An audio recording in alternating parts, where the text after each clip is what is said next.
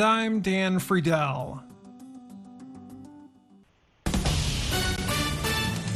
This is V O A News. I'm Joe Ramsey. There were massive explosions and tanks firing near the Israel-Gaza border just inside the Palestinian enclave on Sunday. Scenes of combat the same day a delegation from Hamas arrived in Cairo for truce talks. Reuters correspondent Zachary Goleman reports. The Israeli military showed its continued strikes on what it says are Hamas fighters in the Gaza Strip. One strike appeared to hit a home in the city of Rafah, killing fourteen members of the Abu Anza family. Among the dead were Rania Abu Anza's husband and infant twins, born amid the war. She asked, what was their fault? What did a baby like this do? According to Gaza health officials, more than thirty thousand Palestinians have been killed and more than seventy thousand wounded since Israel began its offensive five months ago. Most of the two point three million residents have been displaced.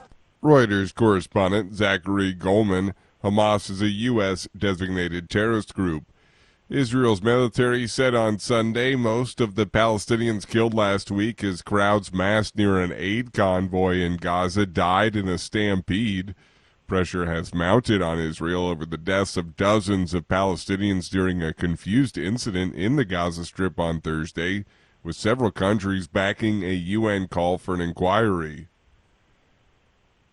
Ukrainian President Volodymyr Zelensky on Sunday called for Ukraine's Western partners to summon the political will to provide Kyiv with necessary military supplies, or the world will face, quote, one of the most shameful pages of history. Zelensky issued his appeal as a U S package to provide military. The aid remains stalled.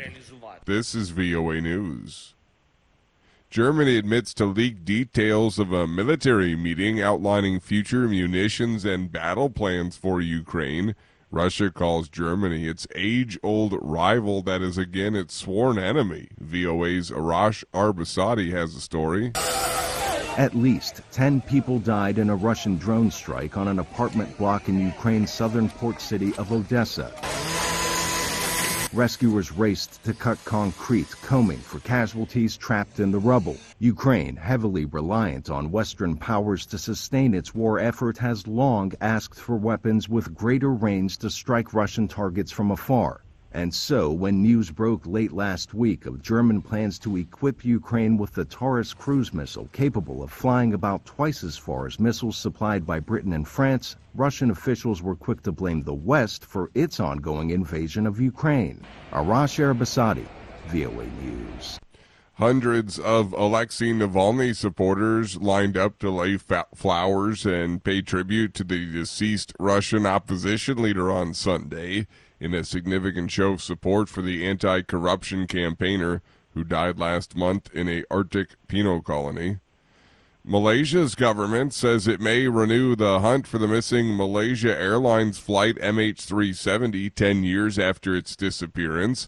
A P correspondent Rika Ann Garcia reports. This comes after a proposal from a U S technology firm for a renewed search in the southern Indian Ocean, where the plane is believed to have crashed. In Malaysia, a memorial event commemorated the ten-year anniversary of the crash, where Malaysia's Minister of Transport has highlighted his government's dedication to the search. No reluctance, as I've mentioned numerous times.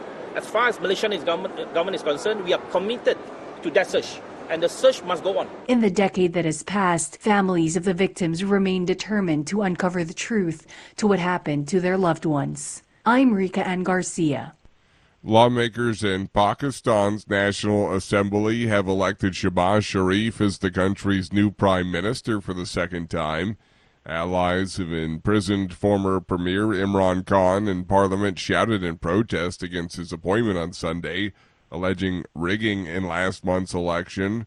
Following days of negotiations, Sharif's Pakistan Muslim League party and his supporters formed an alliance after the February eighth election, which was overshadowed by militant violence, a nationwide mobile phone shutdown, Khan's exclusion from the vote, and an unusual delay in announcing the results. Authorities said it was all necessary to avoid attacks. I'm Joe Ramsey.